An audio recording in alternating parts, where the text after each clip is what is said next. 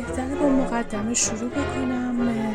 این کتیبه گزارشی تاریخی حساب میشه. درباره واقعه ای که در یک دوره در تاریخ ایران افتاده. در مورد صحت و سقم متن به هر حال می‌تونیم ما به متونی مثل که در گذشته نوشته شده اشاره بکنیم. هرچند که درباره متون باستانی ما معمولا با کمبود منابع مواجه هستیم. با این همه باز هم میشه از لابلای مثلا متون یونانی ها مثل تاریخ هرودوت یا دیگر مورخان یونانی و یا دیگر, و دیگر مورخان اون منطقه نکاتی رو در آورد و من جمله اونها کتاب مقدس هست. البته کتاب مقدس شاید به اون دقت نباشه ولی به هر حال نکاتی رو از اون هم می‌تونیم استخراج بکنیم. کتیبه بیستون گزارشی است درباره که اتفاقی که در انتقال زمان انتقال قدرت از کمبوجیه به داریوش افتاد. در همون زمان آن آنچنان که در کتیبه آمده کمبوجیه به مرگ خود به مرگ طبیعی میمیره و بعد برادرش رو که در زمان حیات خودش کشته بود و کسی نمی‌دونست نمیشناخت که دو موق یکیشون به اسم گهوماته میره و خودش رو به جای بردیا جا می‌زنه برادر کمبوجیه و جای اون مینشینه. بنا به گفته داریوش گویا همه از اون میترسیدن و هیچکس جرأت نداشته صحبت بکنه تا اینکه داریوش بنا به رأی شورای کوچکی که همچنان وفادار به هخامنشیان بودن تصمیم می‌گیرن گوماته رو بردارن ولی گوماته فقط یکی از شورش ها بود. شورش های چند پی در پی در همان زمان در سراسر ایران رخ میده و همه رو داریوش سرکوب می‌کنه و بالاخره به اون فرمان روایی خودش بر کل سرزمین آن زمان ایران دست پیدا می‌کنه. خب اتفاقات بعدی که میفته ما می‌خوایم امروزه به, به متن کتیبه بیستون نه تنها به شکل یک گزارش تاریخی نگاه بکنیم بلکه از منظر زبانشناسی هم این متن بسیار بحث برانگیزه. نکاتی داره در این کتیبه که هنوز بسیاری از زبانشناسان باستانشناسان بر سر تبیین اون هستند بر سر این هستن که بتونن درباره مثلا دین دوره هخامنشیان صحبت بکنن. یا مثلا بر سر اینکه اصولا این اتفاقات و وقایع در چه تاریخی رخ داده. چون یکی از نکات بسیار جذاب کتیبه بیستون گاه شماریه که در اینجا آمده دقیقا ماها رو شمار گفته و روزی رو که اتفاق افتاده. کتیبه بیستون همچنان که همگان می‌دانیم بر روی کوه بیستون به سه زبان نوشته شده منطقه منطقه بوده که از لحاظ استراتژیک بسیار سقل جیشی بوده و محل رد, رد شدن و رفت و آمد بین بابل و آشور و ایران بوده در آن زمان که البته آشور و بابل جزو ایران حساب می شدن. به سه زبان ایلامی، بابلی و فارسی باستان نوشته شده. گویا اینطور که گو گفتند ایلامی فارسی باستان متون نزدیکتری هستند به هم به لحاظ زب... به لحاظ گزارش. و بابلی نه یک مقدار تفاوت داره. ترجمه دیگری هم از اون هست به زبان آرامی.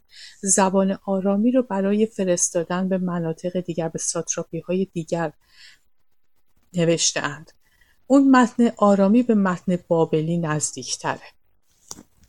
اینکه چرا متن بابلی به زبان بابلی آورده شده؟ چون درست می‌دونیم که بعد از اینکه شاید این آخرین دوره هستش که ما به زبان ایلامی و بابلی متنی رو داریم. تقریبا میشه گفتش که هر دو زبانهایی رو به ازمهلالی حساب میشن. و اینکه چرا بابلی آورده شده احتمالا برای اینکه همچنان نشون بده که بر این سرزمین هخامنشیان تسلط دارن. قبل از اینکه متن رو بخونیم هفته پیش یک سری نکاتی درباره این قیام بردیا یا گوماته موق پیش آمد و پرسش هایی رو پیش آورد و من جمله نظر هرودوت رو در این باره برخی مطرح کردن. فکر می‌کنم که در انتظار دوستانی که ما حاضر ما دوست داریم باهاش با اونها کتیبه رو بخونیم من یک بخشی از متنی رو که هرودوت آورده هرودوت مورخ می‌خونم. امیدوارم تا آن زمان دوستان به ما ملحق بشن که ما کتیبه رو ادامه بدیم. پس و نخستین نشان این دگرگونی حال حالا معتقد هستش که کمبوجیه کم کم به زوال عقل داشته دچار می‌شده و دچار های ناگهانی می‌شده. به گفته هرودوت که دستور قتل می‌داده و اولین نشانه هاش هم یکی کشتن برادرش بردیا بود. هنگامی که فرستادگان کمبوجیه با کمانی که پادشاه حبش فرستاده بود بازگشتند هیچ یک از ایرانیان از عهده خم کردن کمان بر نیامدند مگر بردیا برادر شاهنشاه. کمبوجیه در بر بردیا رشک برد و فرمان داد تا وی را به ایران تا وی به ایران بازگردد. پس از چندی کمبوجیه در خواب دید که پیکی از ایران رسیده و پیام آورده که بردیا بر تخت شاهی نشسته و سرش از بلندی بر آسمان میساید. کمبوجیه بیمناک شد و اندیشید که بردیا ممکن است وی را بکشد و خود بر تخت بنشیند. به پرکساس یکی از بزرگان پارس که بیش از همه به وی اعتماد داشت فرمان داد تا به پارس برود بردیا را در نهان بکشد. پرکساس نیز چنین کرد و بردیا را در شکارگاه کشت. برخی نیز می‌گویند وی را به کنار دریای ایتره برد و در آب غرق کرد. این پس داستان قتل بردیا به دست یعنی به دستور کمبوجیه هست. که در اینجا هرودوت گفته. چون دفعه پیش دوستان برخی حتی شک کرده بودن که ممکنه که حتی خود داریوش بردیا رو کشته باشه. ولی این حالا روایتی هست که هرودوت داره نقل می‌کنه. باز هم من یک بخشهایی رو اینجا میگذرم ازش که در هرودوت آمده تا برسیم به جایی که در کتیبه خواهیم داشت. دو مرد مجوس. هنگامی که کمبوجیه در مصر بود و انان خرد از دستش به در رفته بود باز اینها رو من دارم از تاریخ هرودوت میگم. فقط برای اینکه نشون بدیم که تا چه حد داستانی که ما داریم کتیبه در کتیبه بیستون می‌خونیم با واقعیت تاریخی همخانی داره. هرچند که ممکنه برخی جاها با همدیگه تناقض هایی داشته باشن ولی شباهت داستان به قدری زیاده که ما نمی‌تونیم منکر اصل خود داستان گواماته مق بشیم. هنگامی که کمبوجیه در مصر بود و انان خرد از دستش به در رفته بود دو مرد مجوس در پارس بر کمبوجیه شوریدند از این دو یکی پیشکار کمبوجیه بود و بر کاخ شاهی دست داشت. وی از کشتن بردیا آگاه شده بود و می‌دانست که جز چند تنی از مردم کسی آن راز را نمی‌داند. این مرد برادری داشت که از قضای یزدان بسیار شبیه بردیا پسر مقتول کوروش بود. نه تنها در صورت و قامت قامت به او شبیه بود بلکه نامش هم بردیا بود. پسر بسیار این مرد برادری داشت از قضای یزدان بسیار شبیه بردیا پسر مقتول کوروش بود. نه تنها در صورت قامت به او شبیه بود بلکه نامش هم بردیا بود. مرد مجوز با دلیری بسیار طرحی اندیشید و آن را با برادر خود بردیا در میان گذاشت و گفت تو باید به نام پسر کوروش بر تخت شاهی بنشینی. کارهای دیگر را من از پیش خواهم برد. باز هم تکرار می‌کنم برای دوستانی که آمدن. من دارم از روی تاریخ هرودوت می‌خونم. واقعه ای رو که ما در کتیبه بیستون داریم. فقط برای اینکه بدونیم که منابع تاریخی منبع تاریخی قدیمی ما یکی از منابع تاریخ هرودوته که هرودوت خودش دو سال بعد از داریوش به دنیا آمده و با به روایت خودش که از دیگران شنیده داره در این باره صحبت می‌کنه. مرد مجوس با دلیری بسیار طرحی اندیشید و آن را با برادر خود بردیا در میان گذاشت و گفت تو باید به نام پسر کوروش بر تخت شاهی بنشینی. کارهای دیگر را من از پیش خواهم برد و بردیای دروغین بر تخت نشست و دو برادر به سراسر کشور از جمله به مصر و به مصر پیک و پیام فرستاد که از این پس باید فرمانبردار بردیا پسر کوروش بود نه کمبوجیه. پیکی که عازم مصر بود وقتی به شهر همدان در سوریه رسید دید کمبوجی و سپاهش از مصر به آنجا رسیدند. پس به میان سپاه رفت و ایستاد و پیامی را که مرد مجوس فرستاده بود بر آنها خواند. کمبوجیه که پیام را شنید آن را راست انگاشت و گمان برد که پرکساس فرمان وی را به جا نیاورده و برادرش بردیا زنده است و اکنون به تخت نشسته. همین باعث میشه که پرکساس رو بهش که شک بکنه و بعد تصور بکنه که بردیا کشته نشده ولی بعد وقتی می‌فهمه پشیمون میشه متوجه میشه که نه. این دستیارش رو که فرستاده بود کار خودش رو کرده.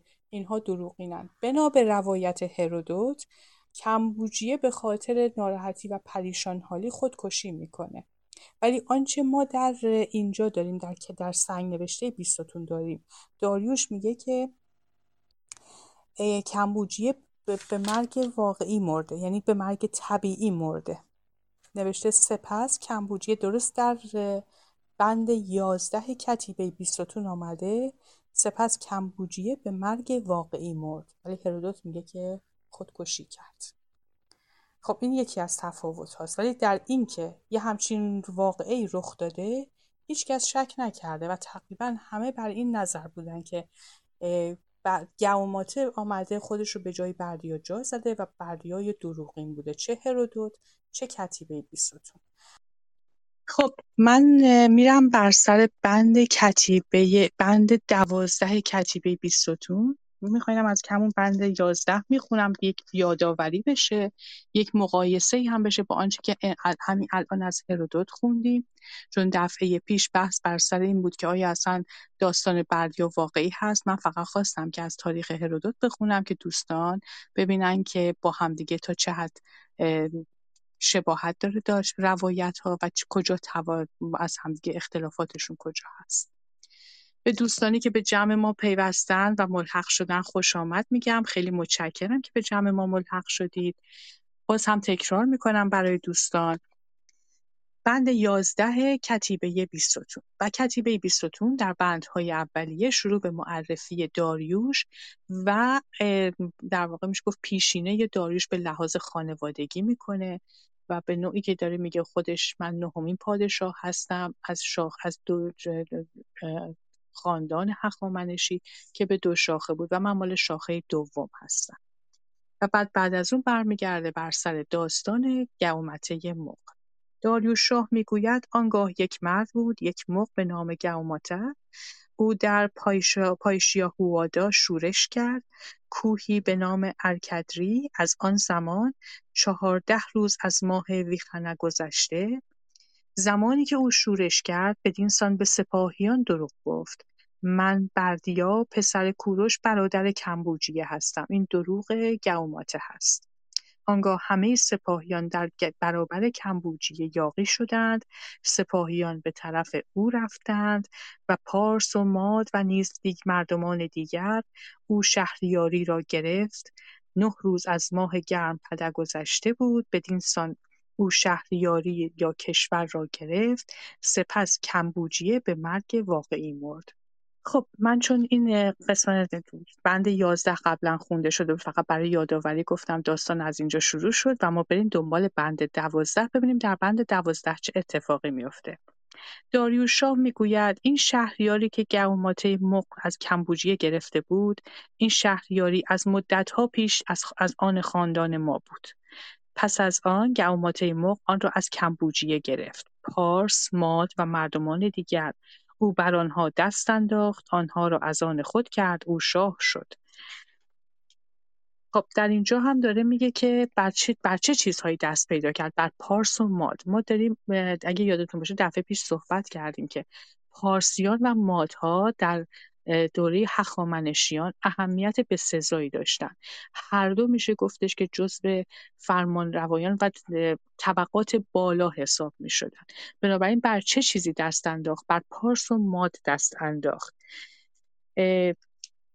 داریوش می‌گوید هیچ مردی نبوده نه پارسی نه مادی نه شخصی از خاندان ما که بتواند شهریاری از گوگوماته مغ پس بگیرد. سپاهیان بسیار از او میترسیدند. او می‌توانست بخش بزرگی از سپاهیان را بکشد که بردیار را از پیش شناخته بودند. به همین دلیل او می‌توانست بخش بزرگی از سپاهیان را بکشد. از بیم آنکه مبادا متوجه شوند که من بردیا و پسر کوروش نیستم. هیچکس جرأت نداشت درباره گوماته مغ چیزی گوید تا آنگاه که من رسیدم.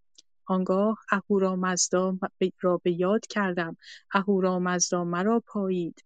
ده روز از ماه باقیادی گذشته بود آنگاه من با تعداد کوچکی از مردان گوماته مغ را کشتم و کسانی را که وفاداران اصلی به او بودند دژی به نام سیک یهوتی مردمی به نام نیسایه در سرزمین ماد آنجا من او را کشتم. شهریاری را از او پس گرفتم به خواست اهورامزدا من شاه شدم.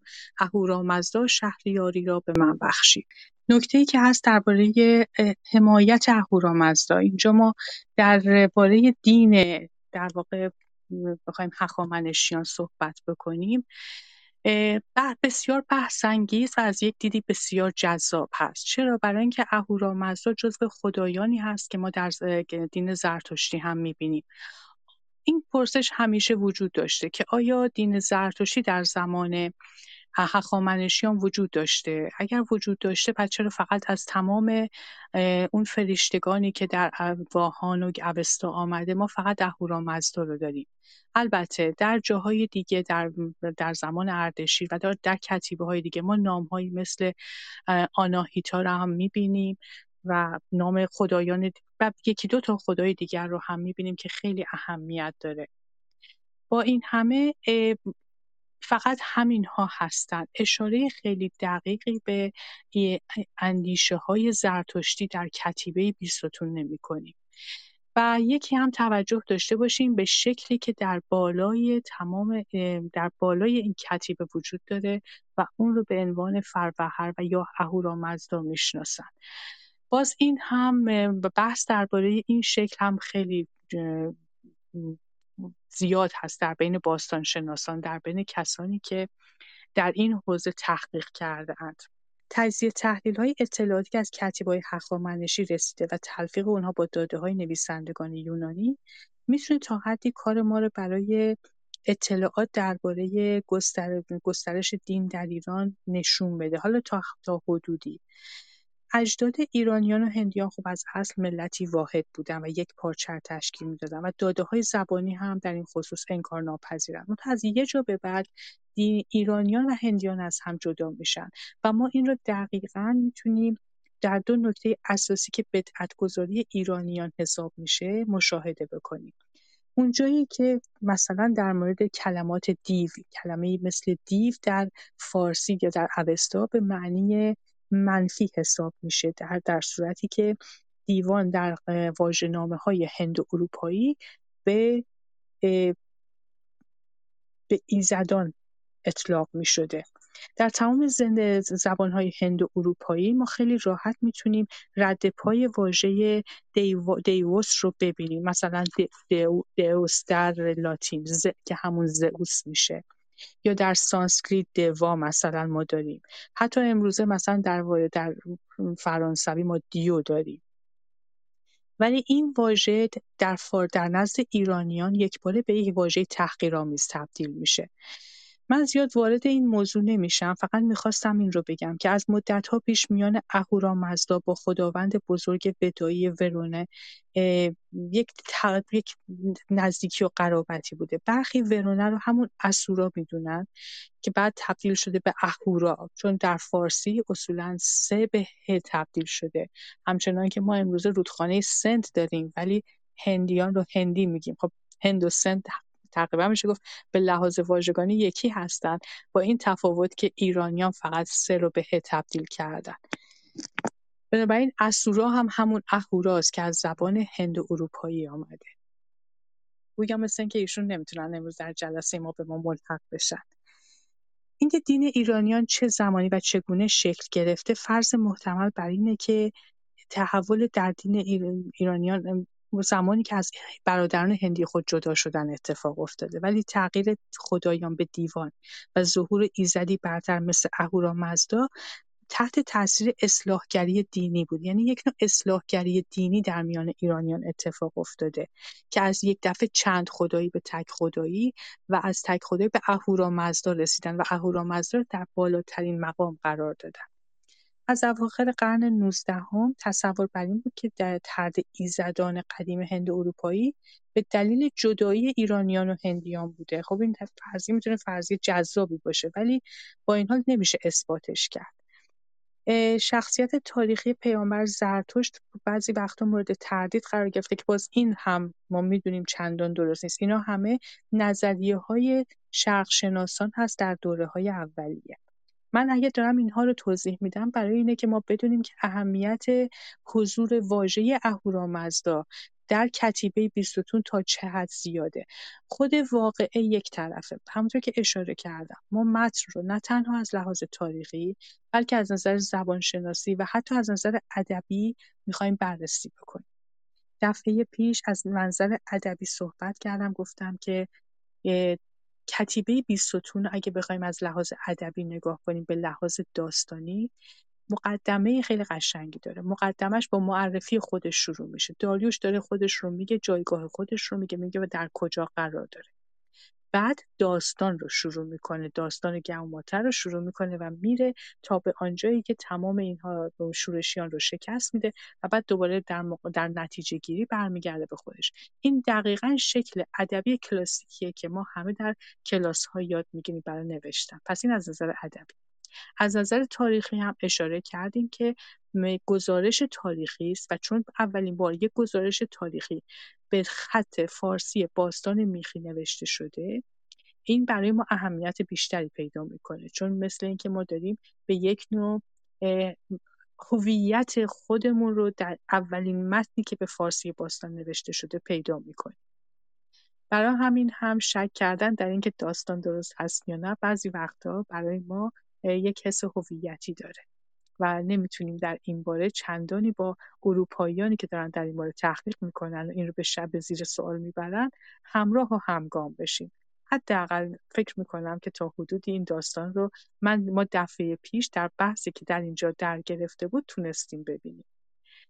نکته سوم ای که از نظر زبانشناسی هم ما در این متن رو بررسی می‌کنیم. متن رو از چه نظر بررسی می‌کنیم؟ مثلا وجود کلمه مثل اهورامزدا چند چندین و چند بار بار خواهیم خواند.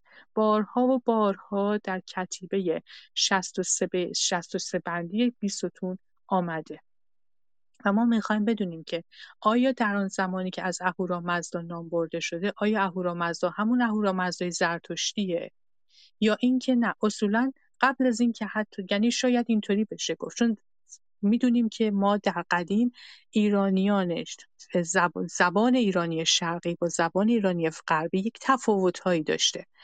تا چه حد این زبان ایرانی شرقی و با فرهنگ ایرانی شرقی وارد ایران فرهنگ ایرانی غربی شده. چون این تفاوت داستان رو خیلی به قول معروف میشه گفتش که از نظر واژگانی می‌تونه تفاوت‌های خیلی عمیقی رو به وجود بیاره. به هر حال اینو ما می‌دونیم که دین زرتشت اهورامزدا مدام در معیت موجوداتی به نام امشسپنته هستش که جاودانان مقدسند اینا ایزدان جدیدی هستند و نامهایی دارند که در دین هندی مشاهده نمیشه. یعنی حتی امشسپنته یا فرشتگانی که ما در کتاب اوستا داریم ما در دین هندی نداریم. این نامها هستند مثل مثلا آشا هیشتا بهترین راستی وهومنه یعنی اندیشه نیک خشسر و ویرا یعنی شهریار برتری و غیره که من همه رو نمی‌خونم. این حکمت الهی با تمام سختی خود سختگیری و خوش بودنش زبانی پرصلابت و حکیمانه داره.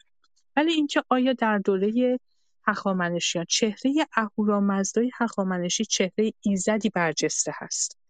ولی این ایزد همونطور که می نویسند ایزدی یگانه نیست. به کرات عباراتی مثل و دیگر ایزدانی که هستند در کتیبه ها آمده و یا تمام ایزدان مشاهده میشه. یعنی می نویسه اهورامزدا و دیگر ایزدانی که هستند. اهورامزدا با تمام ایزدان. سکوت در مورد نام این ایزدان ناشی از این نکته است که ایشان هیچ نقشی در کتیبه ها ندارند مگر همون گونه که خواهیم دید در دوره اردشیر دوم. اهورامزدا در وهله نخست ایزدی اهل عمله نقش اون جدا از اهمیتی که خود اون داره مشروعیت دادن به شاهه.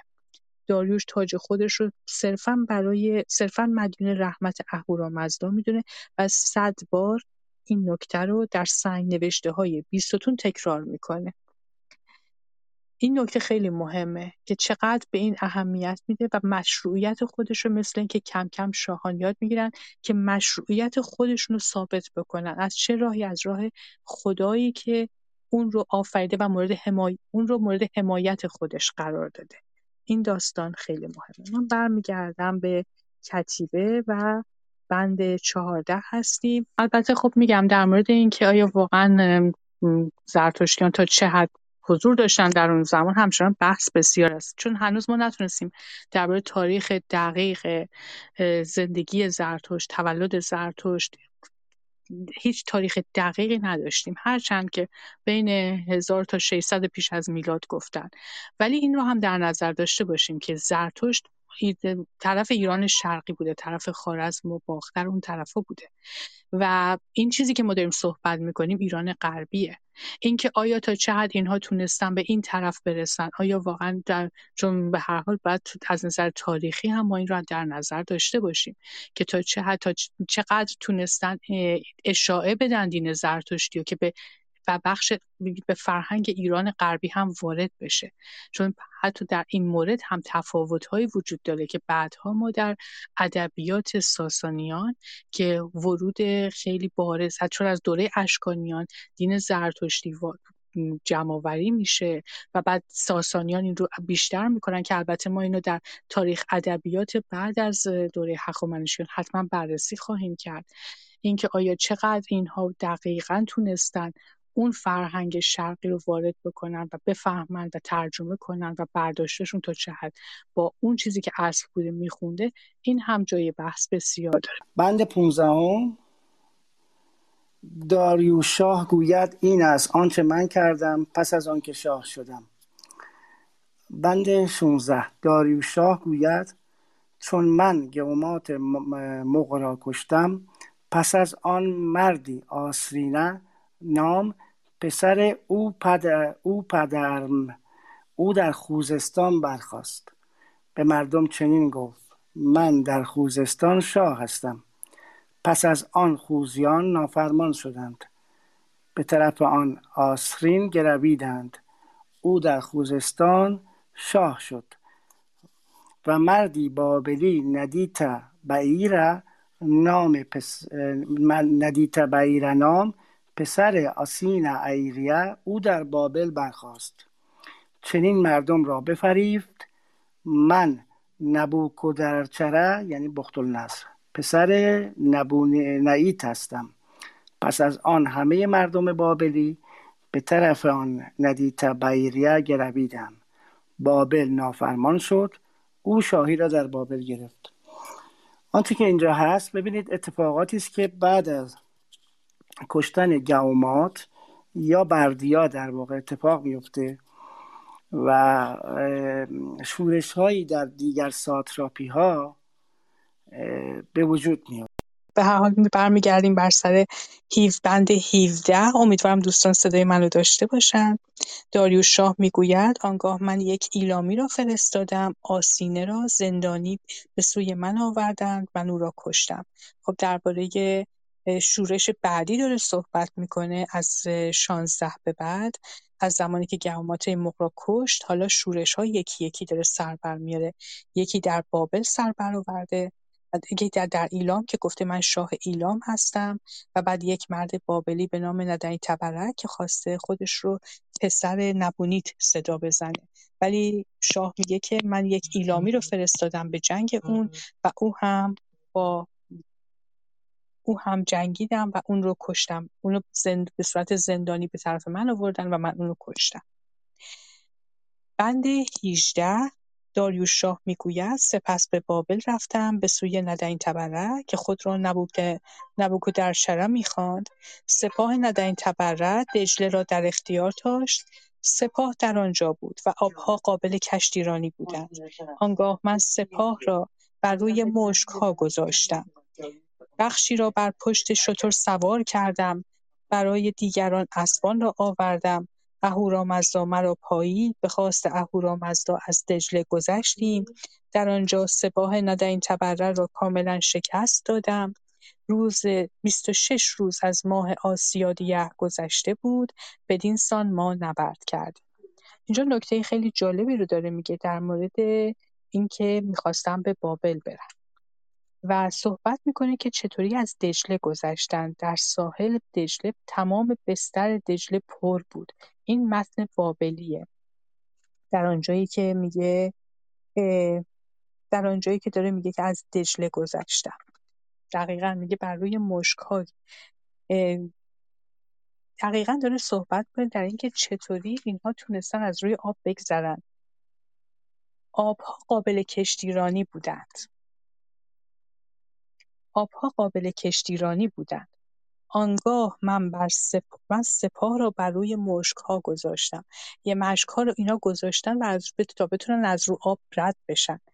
بخشی را بر پشت شتر سوار کردم برای دیگران اسبان را آوردم و به خواست اهورامزدا از دجله گذشتیم. این نکته گذشتن از دجله خیلی جالب هستش. و من 19 رو می‌خونم به عنوان آخرین بند و دیگه بعد از اون اگر صحبتی باشه در خدمت آقای دکتر خسروی هستیم و تا هفته دیگه که دوباره بخوایم متن رو بخونیم. داریوش شاه می‌گوید سپس من به بابل رفتم ولی آنگاه من, که من هنوز بابل را نگرفته بودم یک شهر به نام زازانه در کنار فرات این تبرک خود را نبوک و در چرم می‌خواند به دانجا آمد. با سپاه برای نبرد با من.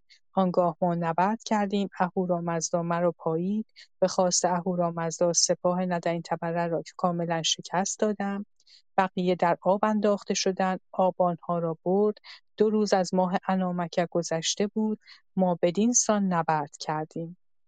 این هم شکست شورشی بعدی که در واقع میشه گفت شورشی سوم هست. ما در این متن با اسامی بسیاری برمیخوریم که هم اغلب شورشیان هستند و مکانها هم دقیقا مشخص میشه. هر کدومشون یکی در ایلام سر برمیاره یکی در بابل و بعد همینطور پیش میریم تا ببینیم مکانهای جغرافیایی رو هم که نام می‌بره کجا هستن. آقای دکتر خسروی اگر صحبتی دارین در خدمتتون بله.